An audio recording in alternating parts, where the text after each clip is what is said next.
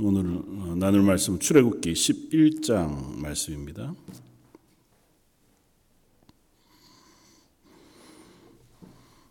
출애굽기 십일 장 일 절에서 십 절까지.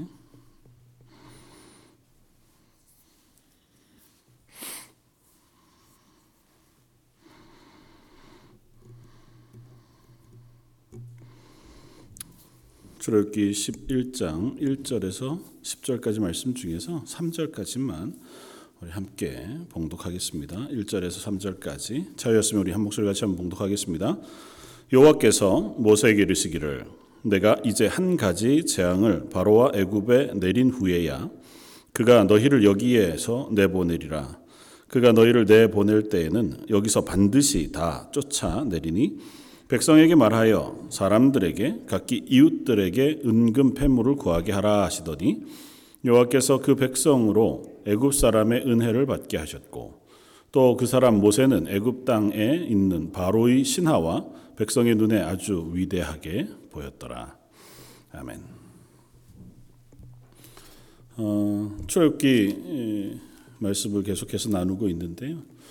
어, 출애굽기는 하나님의 구원 이야기이고 그것은 이스라엘을 애굽에서 건져내신 어, 이야기를 우리에게 역사적으로 기록해주고 있지만 성경 전체를 통해서는 하나님의 구원의 그 놀라운 신비를 이 한 사건을 통해서 예표해 보여주는 것이고 그것은 첫사람 아담의 범죄 그때로부터 어, 하나님께서 다시 이 땅에 온 세상을 심판하시고 영원한 하나님의 나라, 영원한 형벌로 어, 심판하실 그날까지 하나님께서 계획하신 그 구원을 이루시는 그 구원의 언약의 완성, 그 중간 여정을 우리에게 보여주는 것이기도 합니다. 그래서 이건 이스라엘의 구원 이야기임과 동시에 저와 여러분들의 구원 이야기이기도 하고 어, 그 구원의 어, 속에서 구원 이야기 속에서 들려주는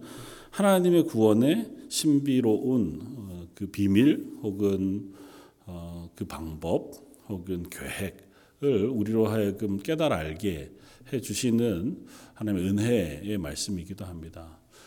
계속해서 우리가 살펴보지만 출애굽기 말씀은 창세기로부터 신명기까지 말씀을 묶어서 모세오경이라고 하는 책으로 묶어져 있습니다. 그리고 모세오경은 모세가 가나안 들어가기 바로 초입이었던 가데스 바네아라고 하는 그 광야에서 마지막으로 이스라엘 백성을 향하여 신명기 말씀, 새로이 다시 한번 하나님의 말씀을 선포하여 주는 그 말씀을 전하는 그 시기쯤에 기록해서 이스라엘 백성에게 들려주고 전달하게 하신 말씀입니다. 그러니까 이 말씀은 하나님의 구원의 이야기, 특별히 이스라엘 백성에게 있어서는 하나님이 이스라엘 백성을 어떻게 구원하셨는지, 구원의 계획, 그리고 구원의 첫 언약의 시작이었던 아브라함부터 지금 이 가나안으로 들어가 하나님의 나라의 백성으로 완성되어지는 이 구원까지의 모든 이야기를 그들에게 들려주는 것이고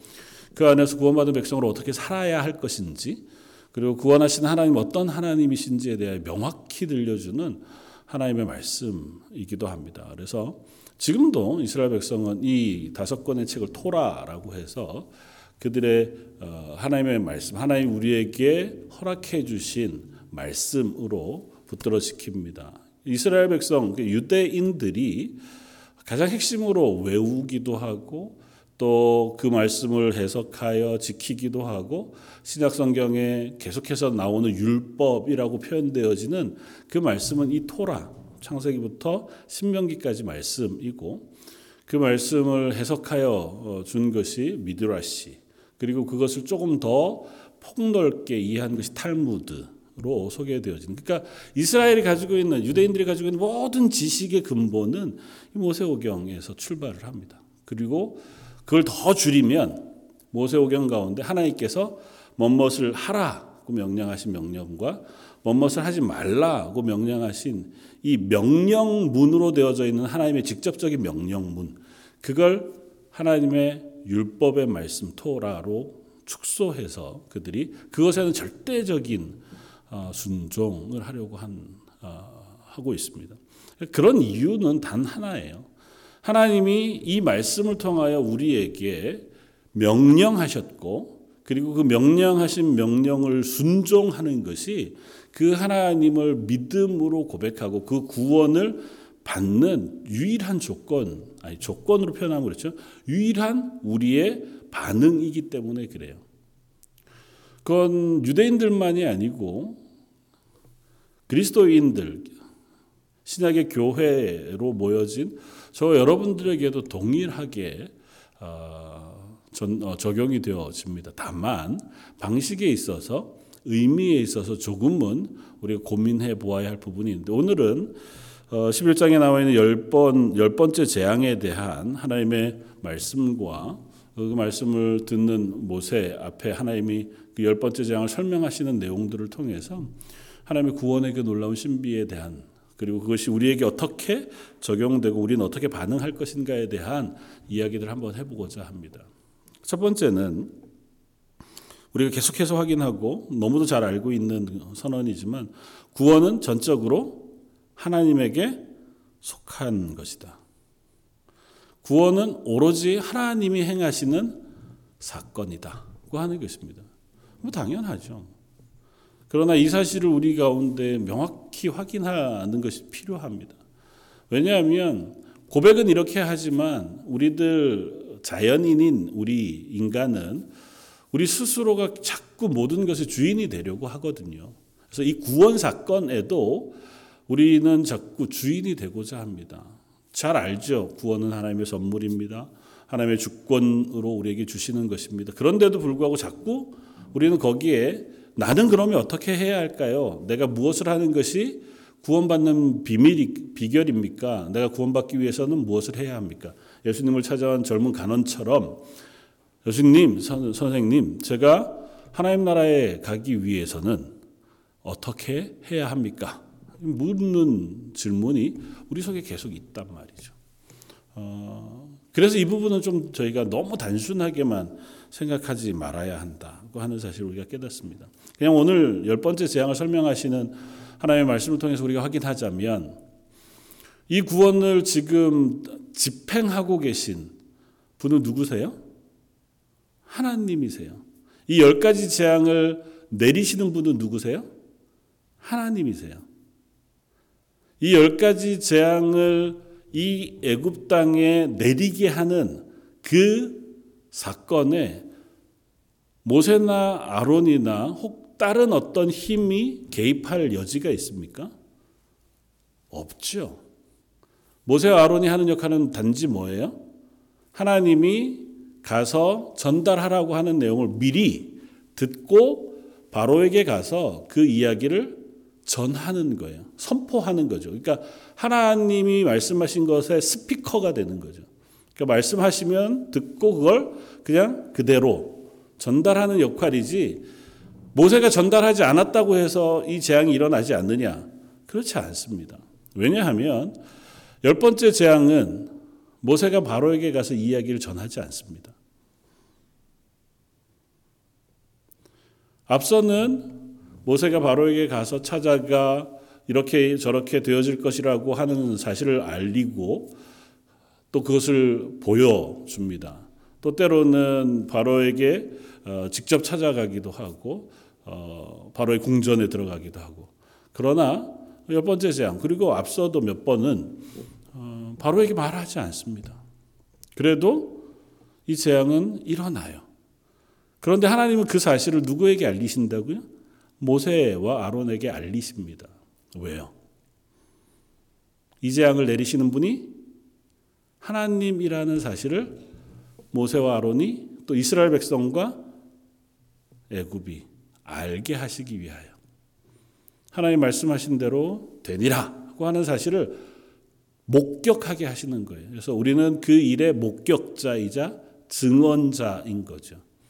비슷한 표현을 우리가 신약에서 사도 바울의 표현을 통하여 우리가 듣습니다. 우리는 이 일의 목격자 된 자요, 증언자 된 사람이다. 무엇에?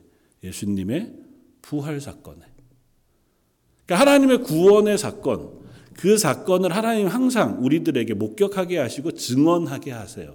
그게 하나님이 불러내신 교회이고 하나님이 구원받은 사람들의 소명입니다. 하나님이 하시는 일을 하나님께서 말씀하시지 않으면 우리는 무지해요. 그 하나님이 하신 일인지 모릅니다. 그리고 그 하나님을 알 수가 없어요.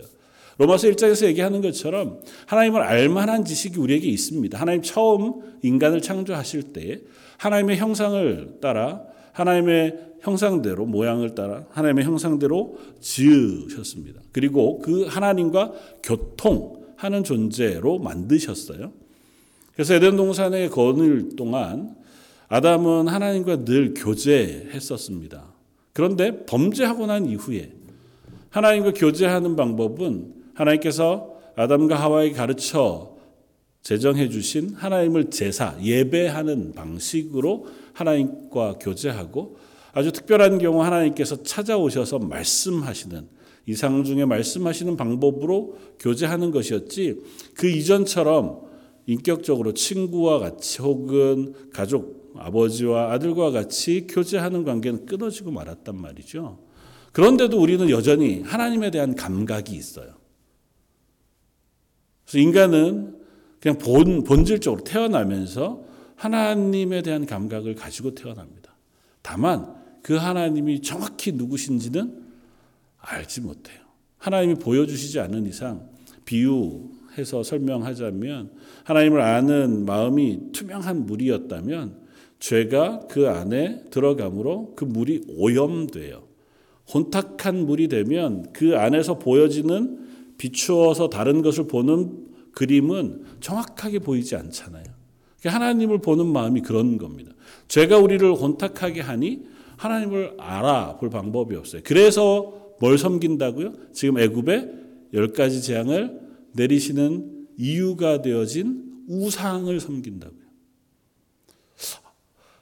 초월적인 존재, 우리에게 복을 주고 우리를 저주하고 혹은 우리의 생명을 주관하는 그 존재가 있기는 한데 알 수 없으니 그런 것 같은 힘이 있는 있어 보이는 신을 만들어내는 거죠.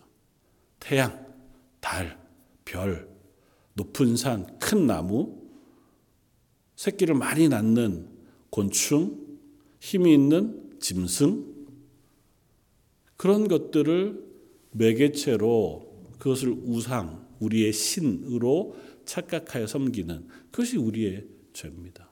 그리고 그 죄의 결과고. 그래서 하나님은 하나님의 구원을 이야기하실 때 우리에게 구원을 어, 이루어 가실 때 항상 하나님이 이 구원의 주인이시라는 사실을 말씀하고 증언자를 세워요. 목격자를 만드시는 거죠. 그래서 오늘 본문도 하나님께서 모세에게 직접 말씀하십니다. 내가 말한 것과 같이 이 열 번째 재앙도 일어날 것이고 그 후에야 비로소 바로가 너희들을 이 애굽 땅에서 내어 보낼 것이다. 이 열 가지 재앙이 다 일어나야 이전에는 아무리 하나님의 재앙이 일어나도 바로가 너희들을 보내지 아니할 것이다. 말씀하세요. 처음부터 모세를 불렀던 처음부터 이 열 번째 재앙 어, 다른 표현을 하면 유월절 이 시간이 지나가기까지 하나님은 거듭 거듭 동일한 말씀을 하십니다. 이것이 다 지나기까지 너희는 바로는 너희를 보내지 아니할 것이다. 그리고 이건 단지 모세에게만 하신 말씀이 아니라는 사실을 우리는 압니다. 하나님께서 아브라함을 불러 믿음의 조상으로 삼고 아브라함의 후손에게 아브라함에게 주신 복, 약속 그것들을 언약하셨을 때 이미 이 사실을 말씀하세요.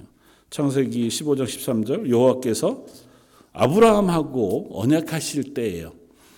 아브라, 여호와께서 아브라함에게 이르시되 너는 반드시 알라 내 자손이 이방에게 객이 되어 그들을 섬기겠고 그들은 사백 년 동안 내 자손을 괴롭히리니 그들이 섬기는 나라를 내가 징벌할지며 그 후에 내 자손이 큰 재물을 이끌고 나오리라. 오늘 본문에서 나오는 말씀과 동일합니다. 이 사백 년이 찼어요. 그리고 사백 년이 지나서 비로소 이스라엘은 이 애굽 땅에서 이방 민족을 섬기던 자리에서 건짐을 받고 하나님의 구원을 얻게 되었습니다. 그러니까 이건 하나님의 뜻, 하나님의 계획 가운데 하나님이 주관하시는 구원의 일이라고 하는 사실을 우리에게 들려주죠. 그리고 특별히 이번 열 번째 재앙에는 하나님께서 한 가지 더 우리에게 들려주시는 말씀을 우리에게 들을 수 있습니다. 구 절 말씀. 여호와께서 모세에게 이르시기를 바로가 너희의 말을 듣지 아니하리라. 그러므로 내가 애굽 땅에서 나의 기적을 더하리라. 그렇게 말씀합니다. 하나님께서 이 애굽 땅에 하나님의 기적을 더하시리라 그렇게 말씀하는데, 이 표현을 원문 표현으로 하면 내가 그 땅에 임할 것이다 하고 말씀하세요.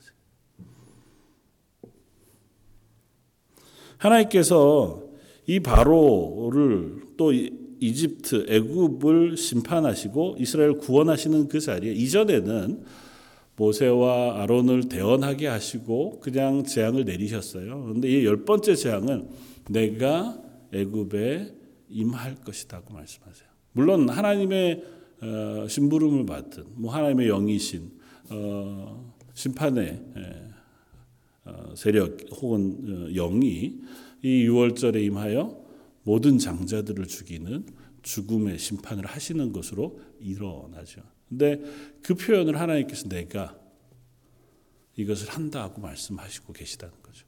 그러니까 이 재앙들을 통해서 하나님은 이 구원을 하나님께서 행하고 계신다고 하는 사실을 우리에게 분명히 들려줍니다. 지금도 마찬가지죠. 뭐 저와 여러분들의 구원도 하나님이 행하시는 겁니다. 우리가 하는 게 아니고 또 다른 무엇이 하는 게 아니고 그냥 전적으로 하나님이 아브라함과 언약하셨던, 더 이전엔 아담과 약속하시고 아브라함과 언약하셨던 그 언약의 줄기를 따라, 그리고 예수 그리스도의 십자가의 구원의 완성으로 이루어진 그 구원을 저와 여러분들에게 적용하시고 그 구원을 우리 속에서 완성하고 계시는 거예요. 두 번째, 그런 의미에서 구원은 믿음으로 얻게 되어지는 것이다. 그렇죠. 뭐 여기에도 여러분들 의견이 없으시잖아요. 근데 몇 번 이 본문을 가지고 이 명제를 제목을 가지고 말씀을 나눈 기억이 있는데요. 이게 믿음으로 구원을 얻는다는 게 참 어렵습니다. 그러니까 이해하는데 완전히 내 속에 아 이렇게 이해하는 것이 어려워요. 왜냐하면 믿음이라는 단어는 내가 믿는 거잖아요.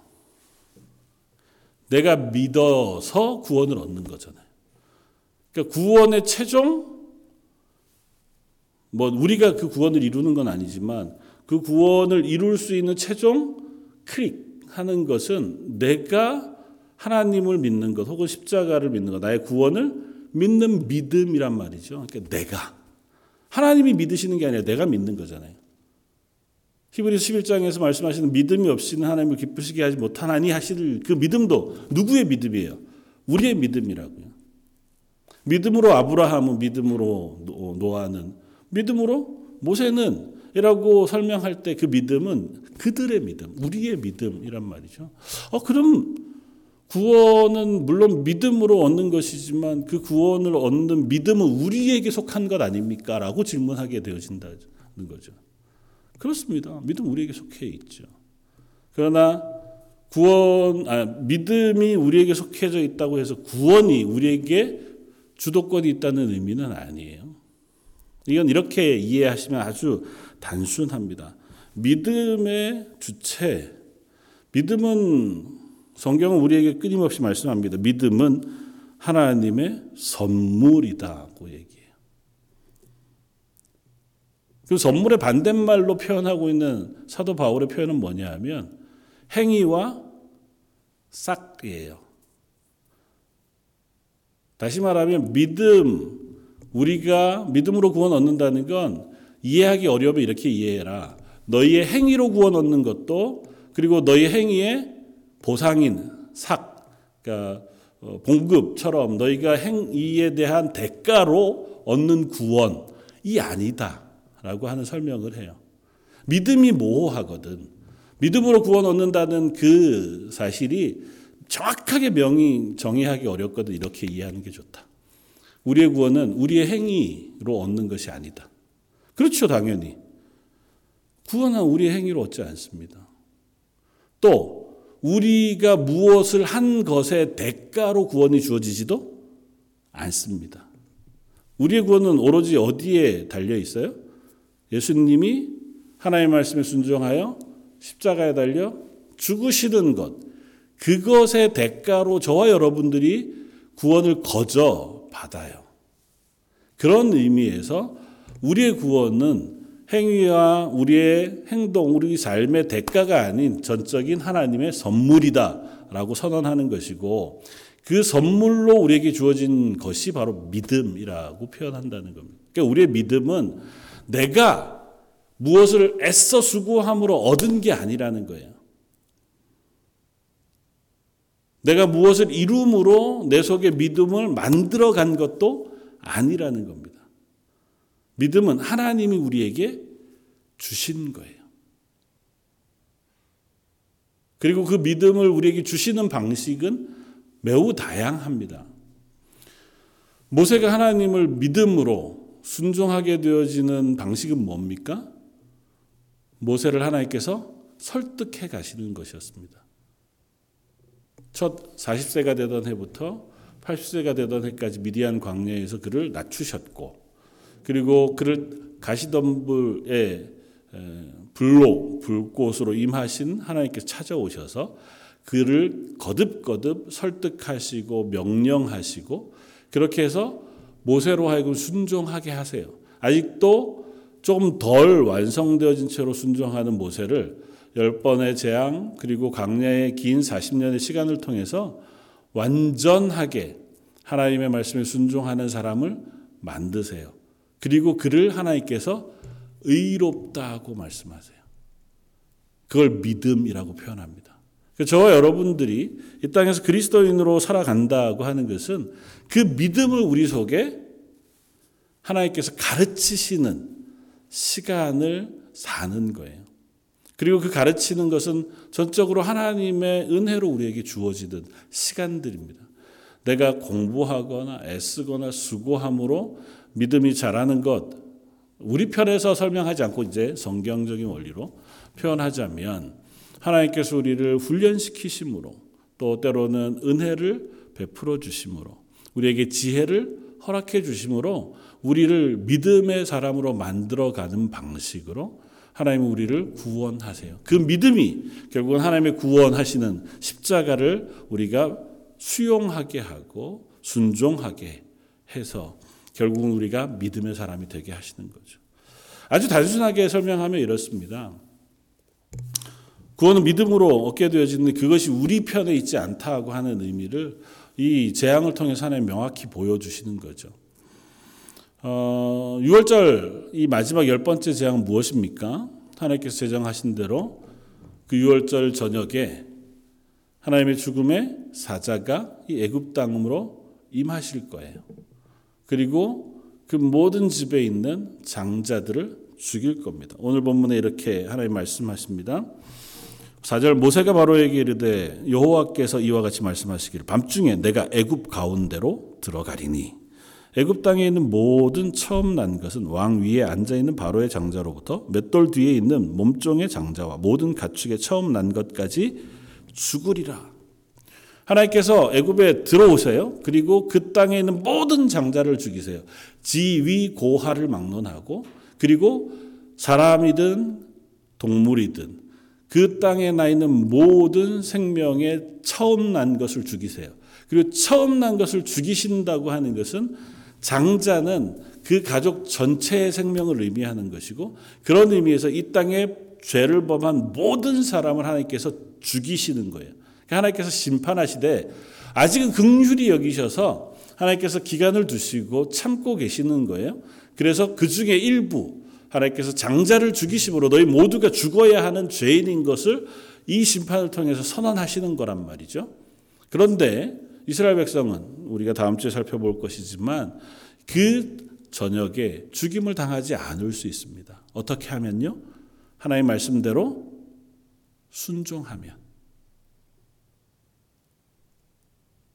유월절을 준비하는 예비일로부터 삼 일 전부터 양을 준비하고 예비일에 양을 잡아서 그 유월절 저녁 해가 지는 그 시간부터 그 양을 서서 허리띠를 띠고 지팡이를 짚고 그날 저녁에 먹음, 먹으면서 그 양의 피를 문 설주에다가 발라두는 그 하나님의 명령에 순종하면 하나님께서 그 집을 유월 하시겠다는 거잖아요. 넘어가시겠다는 겁니다. 그 심판을 그 집에 내리시지 않고 이 집은 하나님의 말씀을 믿는 가정으로 하나님께서 인정하셔서 그들을 죄인으로 취급하시지 않고 하나님의 구원받은 백성으로 인정하시고 넘어가시겠다는 게 유월이에요.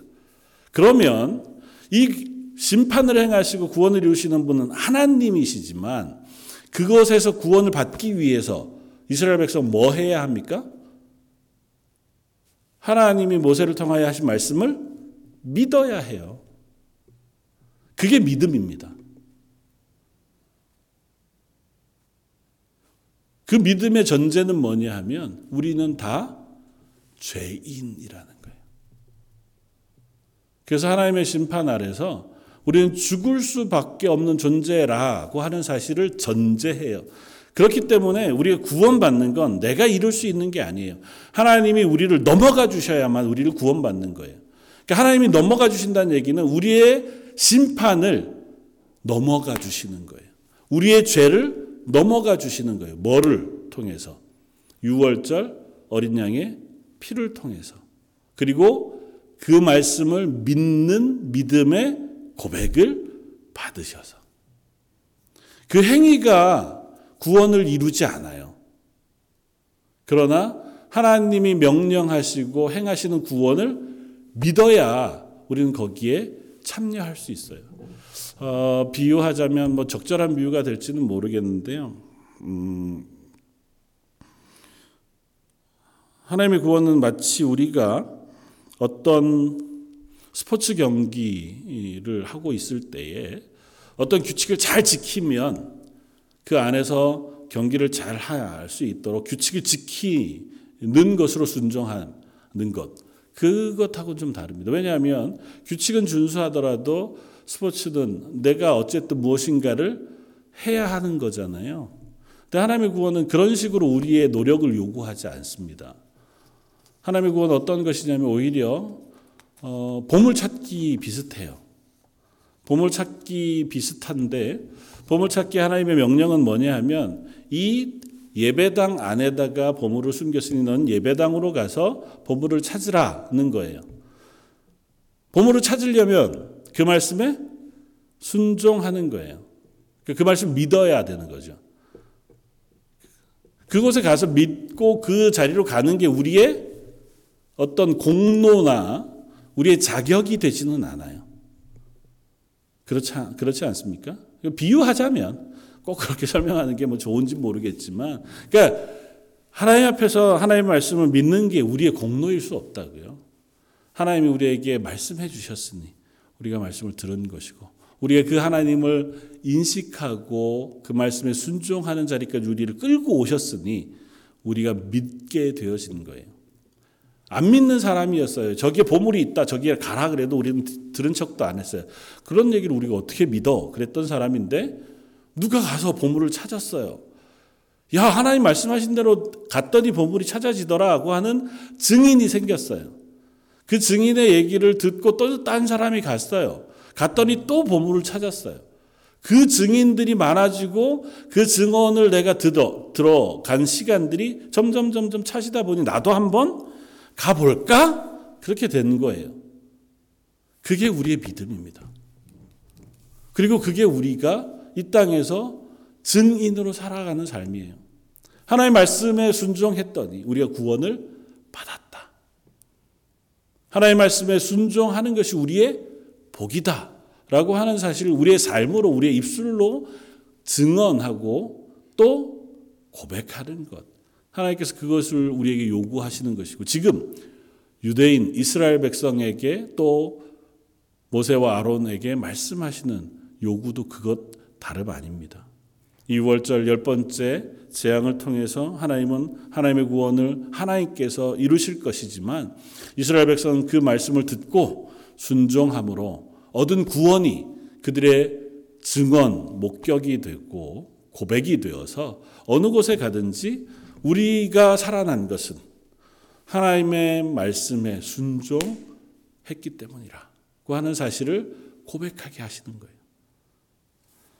세 번째, 그럼에도 불구하고 우리의 구원은 피 흘리기까지 싸우는 싸움이기도 합니다. 하나님께서 이스라엘 구원하시기 위하여 이 열 가지의 재앙들을 통하여 구원을 이루시는 것들을 우리가 기억해야 합니다. 열 가지 재앙에 계속해서 일어나게 되어지는 이유 혹은 원인에 대해서 성경은 이렇게 씁니다. 바로가 그 마음을 완악하게 하여 이스라엘을 내보내지 아니했더라. 오늘 본문 뒤에는 하나님께서 바로의 마음을 완악하게 하심으로 십 절 모세와 아론이 모든 기적을 바로 앞에 행하였으나 여호와께서 바로의 마음을 완악하게 하셨으므로 그가 이스라엘 자손을 그 나라에서 보내지 아니하였더라. 그러니까 하나님께서 재앙을 내리시고 구원을 이루세요. 그럼에도 불구하고 그 구원을 거절하게 하는 세력, 원인이 있습니다. 여기에서는 바로로 대표되어지는 하나님을 믿지 않고 하나님의 말씀을 인정하지 않는 이 세상의 권세를 가지고 있는 세력인 바로, 그가 계속해서 이것들을 거절해요. 그리고 그로 대표되어지는 바로이지만 그 마음은 이집트 사람들 마음에도 그리고 이스라엘 사람들 마음에도 여전히 있습니다. 하나님이 구원을 이루신 줄 알지만 유대인들도 광야로 나아가 홍해 앞에 섰을 때, 그리고 가나안 들어가기 위하여 광야길을 행하던 그 모든 순간에 자주 그 하나님의 말씀을 믿지 못하고 거절하고 반대하고 돌이켜 다시 애굽으로 돌아가고자 하는 마음을 먹었던 것을 성경이 우리에게 들려주잖아요. 그러니까 그 마음은 동일합니다. 우리의 죄성인 거죠. 하나님을 믿지 못하겠다는 거죠. 하나님 분명히 말씀하십니다. 내가 너희를 반드시 가나안 땅에 인도하여 드릴 것이다. 열두 명의 정탐꾼이 정탐하고 오겠다 했을 때 하나님이 허락하셨습니다. 정탐할 이유가 없었지만 정탐하는 것을 허락하셨어요. 그리고 그들이 무엇을 보든지 그들이 보아와 고백하는 것은 그 땅이 실로 아름다운 땅이다. 그 땅을 하나님께서 우리에게 주셨다고 하는 고백을 하나님께서 받으시길 원하셨습니다. 그러나 열 명의 정탐꾼들은 뭐라고요? 야, 우리는 그 땅을 얻지 못할 것이다. 하나님께서 뭐라고 말씀하셨는데요? 너희가 가서 그 땅을 차지할 것이다. 너희가 발로 밟는 모든 땅을 너희에게 주리라 말씀하신 것이 하나님의 말씀이었습니다. 근데 믿지 못했습니다. 왜요? 그 땅엔 싸움 잘하는 사람이 너무 많아요. 객관적으로 봤을 때 우리는 그 땅을 차지할 방법이 없습니다. 내 생각에는, 우리의 판단에는, 우리가 보기에는 하나님 말씀을 순종할 이유나 방법이 없습니다. 그것이 우리의 죄성이에요. 하나님 전능하신 줄 압니다. 하나님 우리를 위하여 모든 것을 아끼시지 아니하시는 긍휼하시고 은혜 풍성하신 하나님이시라고 우리가 고백해요. 그러나 현실에서는 그 하나님의 말씀에 순종하는 것을 어려워합니다.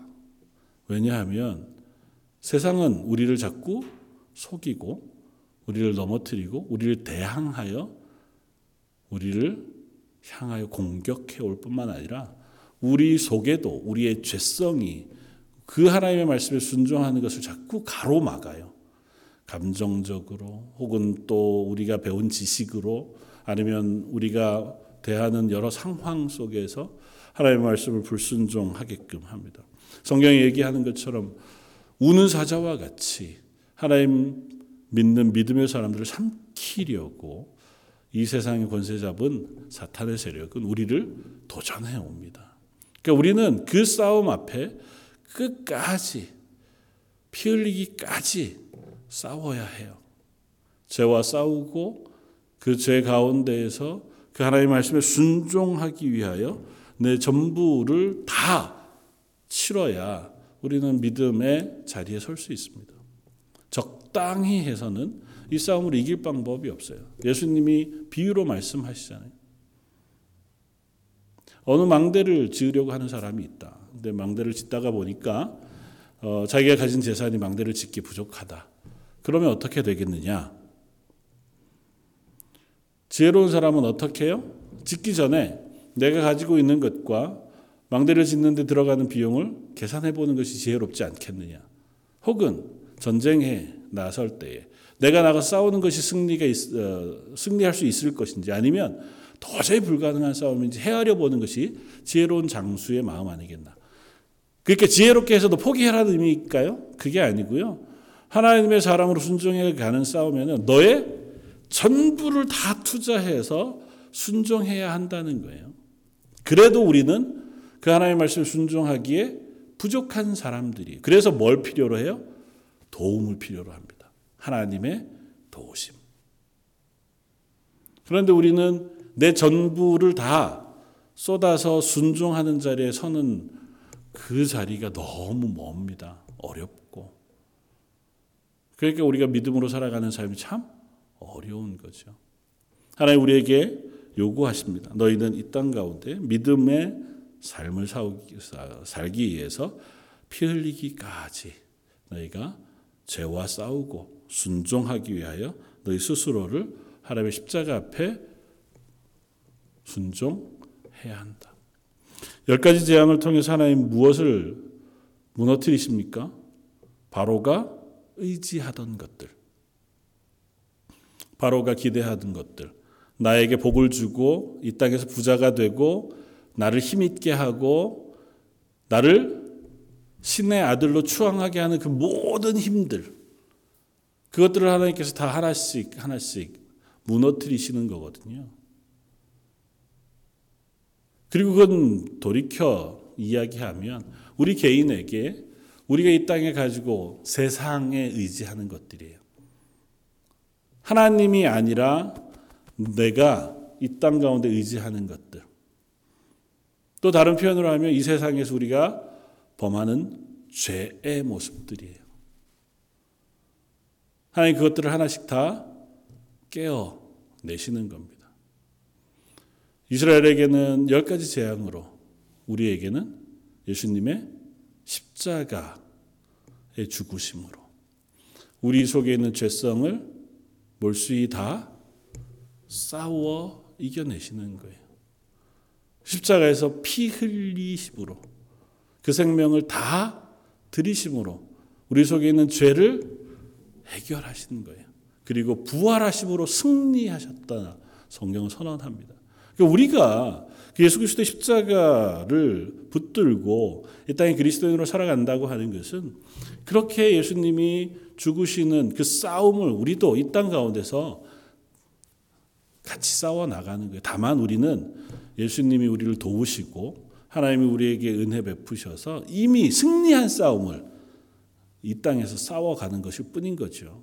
이미 승리는 했어요. 그러나 여전히 우리는 이 땅의 싸움을 싸우는 증인의 삶을 우리가 살아가도록 부르심을 받은 거죠.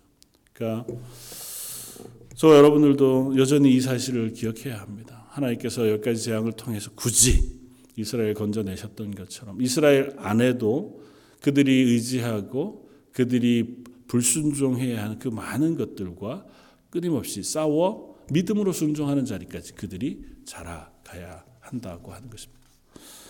마지막으로 하나님의 구원, 그것은 그 앞에 두 가지 반응만을 요구합니다. 말씀에 순종함으로 구원을 얻는 것과 말씀을 거절하고 불순종함으로 죽음에 떨어지는 것. 하나님의 구원은 항상 양면성이 있어요. 예수 그리스도의 십자가 그 구원에는 양면성이 있습니다.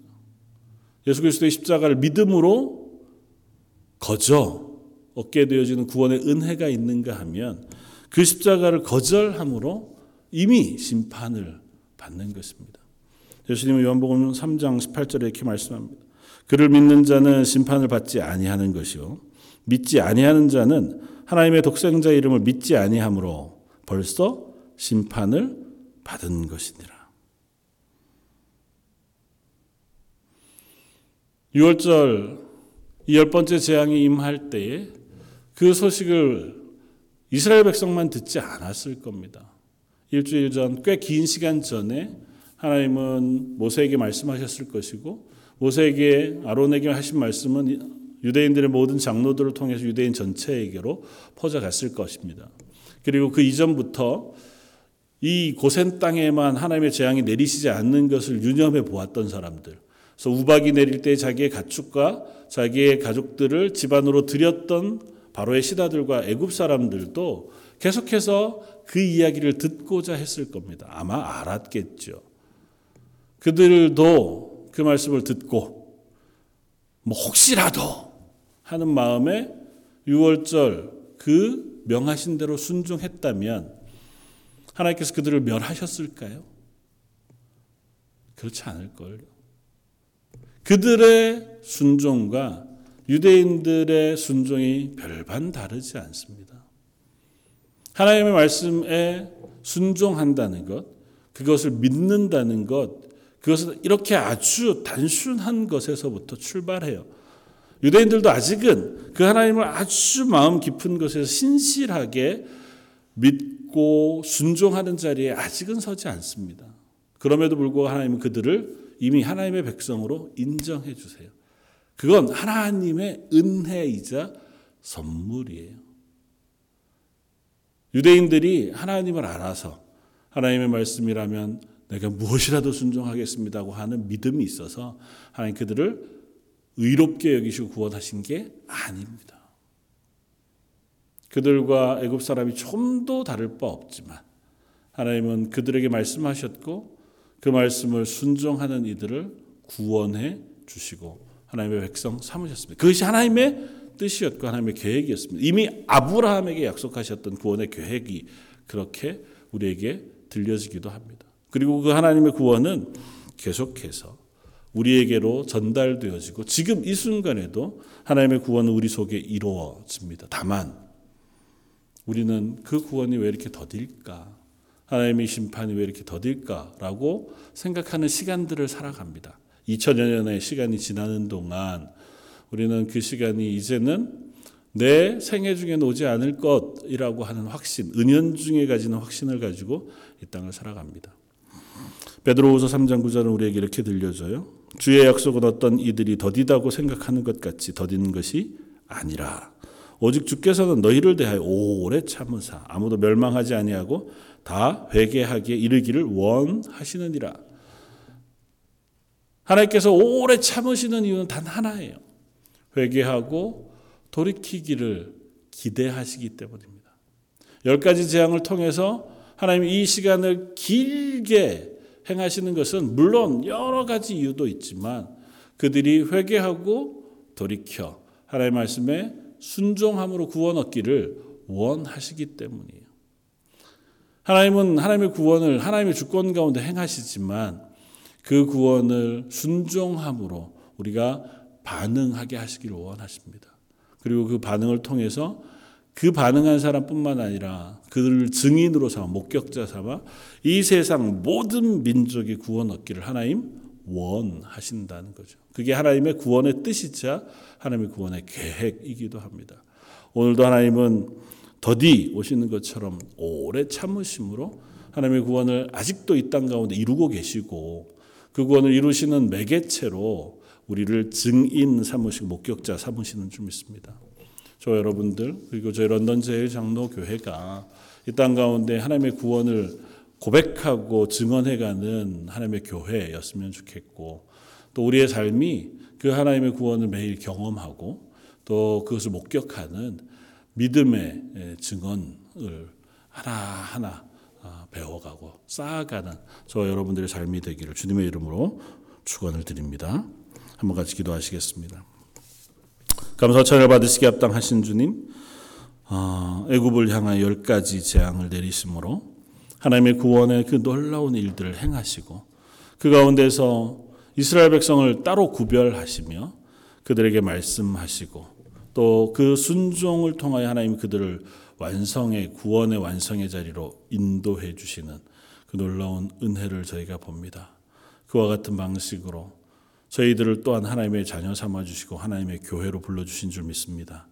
저희들의 삶이 그렇게 구원해 주신 하나님의 구원을 우리의 삶으로 고백하고 또 우리의 삶 가운데 매 순간 경험하게 하시고 확인하게 하신 하나님의 살아계심을 저희로 하여금 목격하게 하시고 증언하게 하시고 또 그것이 우리의 삶 속에 믿음으로 자라가게 해 주시기를 원합니다.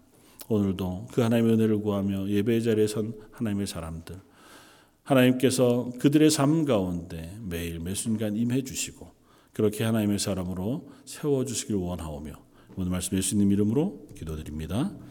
아멘.